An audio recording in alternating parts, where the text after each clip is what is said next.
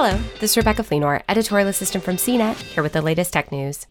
The National Football League and Twitter partnered in 2013 to bring highlights and other exclusive NFL content straight to the social media platform.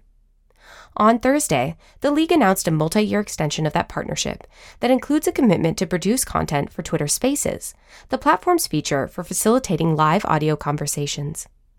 Specifically, fans can expect more than 20 spaces throughout each week of the upcoming football season, with discussions featuring players, analysts, and more.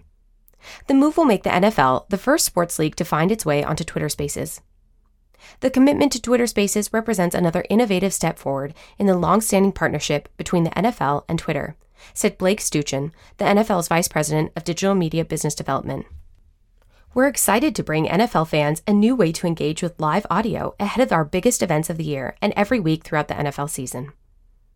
The news comes on the heels of NFL's previous partnership with the Twitter Spaces rival Clubhouse, which saw the league host live audio content on the platform during the 2021 NFL Draft in May.